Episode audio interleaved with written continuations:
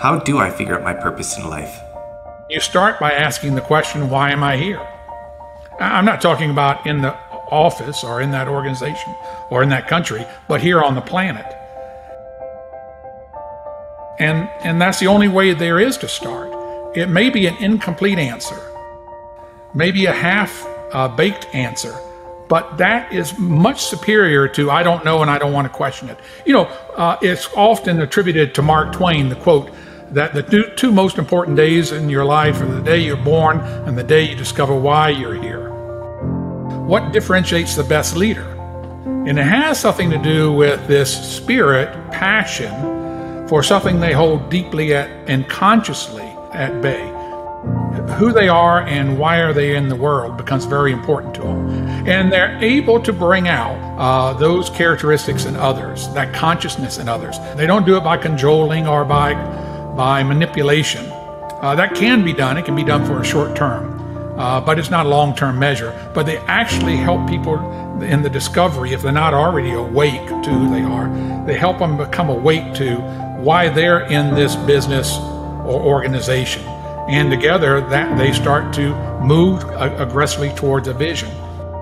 That's what differentiates teams, and that's what where work spirit comes into play. That spirit of purpose, and it's enunciated. They know what it is, and they speak directly to it. There's power in knowing who you are. There's not much power in being a zombie and just walking through the world and saying, well, a lot of people do it it is they do stuff and they say, I don't think that's it. Well, what do you think it is? People that get down and, and out about the organization or wherever they find themselves in a family. So, not being snippet with it, but why do you stay? And really looking for the answer. And then following that answer up. And what would happen if you left? What ha- would happen if you stayed? What would happen if you changed? It's up to them to pull themselves out of the victimhood. It's hard to see from a victim standpoint the aspect that everything's a choice.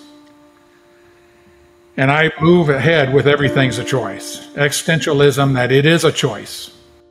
And how you feel about it and what you do about it.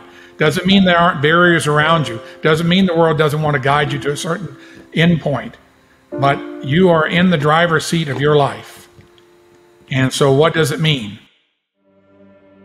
After a lifetime of working with groups at the highest level of leadership and strategy, what would you have wanted to teach yourself as a 20 year old, Stephen?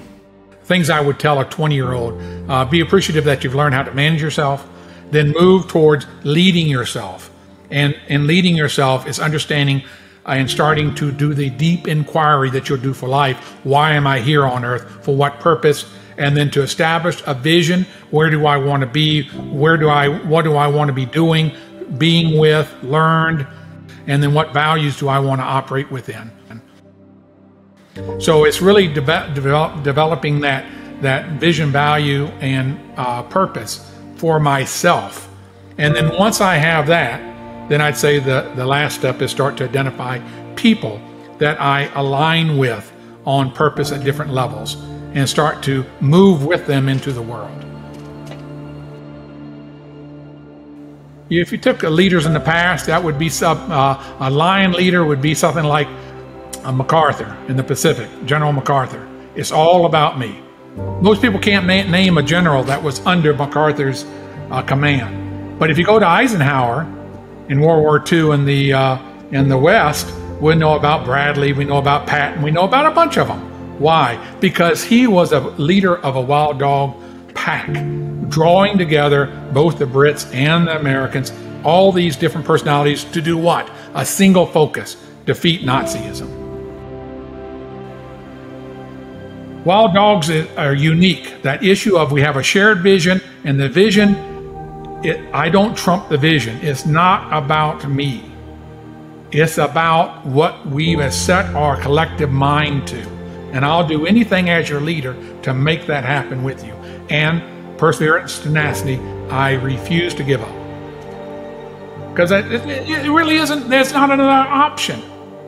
If it does, it's not another, this is what I've chosen. Why do I give up my life purpose? I just don't go to Walmart and shop for another one. This is what I'm here for. So do or die. And it's not a gloomy thing. I'm just going to make it happen.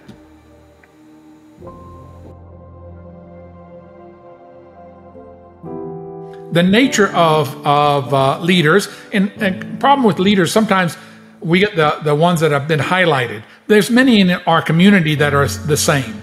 They're no different.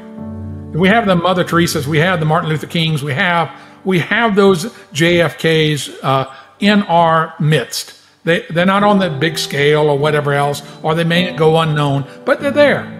And what you'll see is that it comes from the heart that that they may not be the most articulate or swift, or you may want to give them some pointers about how to be a better leader. But that they're leading is not in question, and that they'll move to where they want to go is not in question. So, does that get taught? It may get discovered by the leader who they are and where they're going. I don't think it becomes something you teach. You teach maybe some skill sets around leadership, but the leadership and the leader themselves is a discovery of this is what I'm about. And I, boy, it would be helpful if I could find some other people that could come along with me and do this with me. Back to Martin Luther King. Did he was his did he have the critical vote on the civil rights bill? Did he make it happen? What was he a senator? Was he president? Who was he? He was behind LBJ in the signing of the document. Who was he? Who elected him? Nobody. he decided I'm leading this thing. They didn't take a, a vote in the USA and say who's going to lead civil rights within USA transformation. He says, I'm the person. And he found other people, Andy Young, people like that, that then he said, This is where we're going. When he was popular, he stayed the course. When he was unpopular in 68, talking about the Vietnam War, which a lot of people didn't want him to talk about. I thought we hired him for civil rights. What's he talking about? It all was the same to him. He was going to lead whether the spotlight was on him or not. That's the difference of leadership. It's, it's a sad story to go through life wondering what it's about, all the way to the gravesite. Now, I'm old enough, and, and maybe y'all are too, that you've been by the bedside of some people that have gone. And I've heard the words, I wonder what it was all about. And for the life of me, without any sarcasm, I want to answer. Well, it's taken you a long time to get to the question. It'd been much better if you'd asked that on the front end. But now that you got a few minutes left, let's talk about what it was all about, why you're here. It's important at any age in life to answer the question, why are you here and what are you about? And it's the essence of leadership.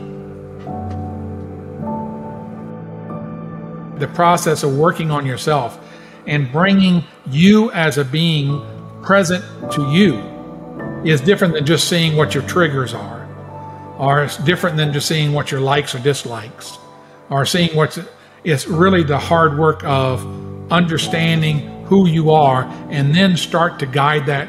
And as Marvin and I say, Dr. Washington and I say, lead yourself. Lead yourself before you try to lead somebody.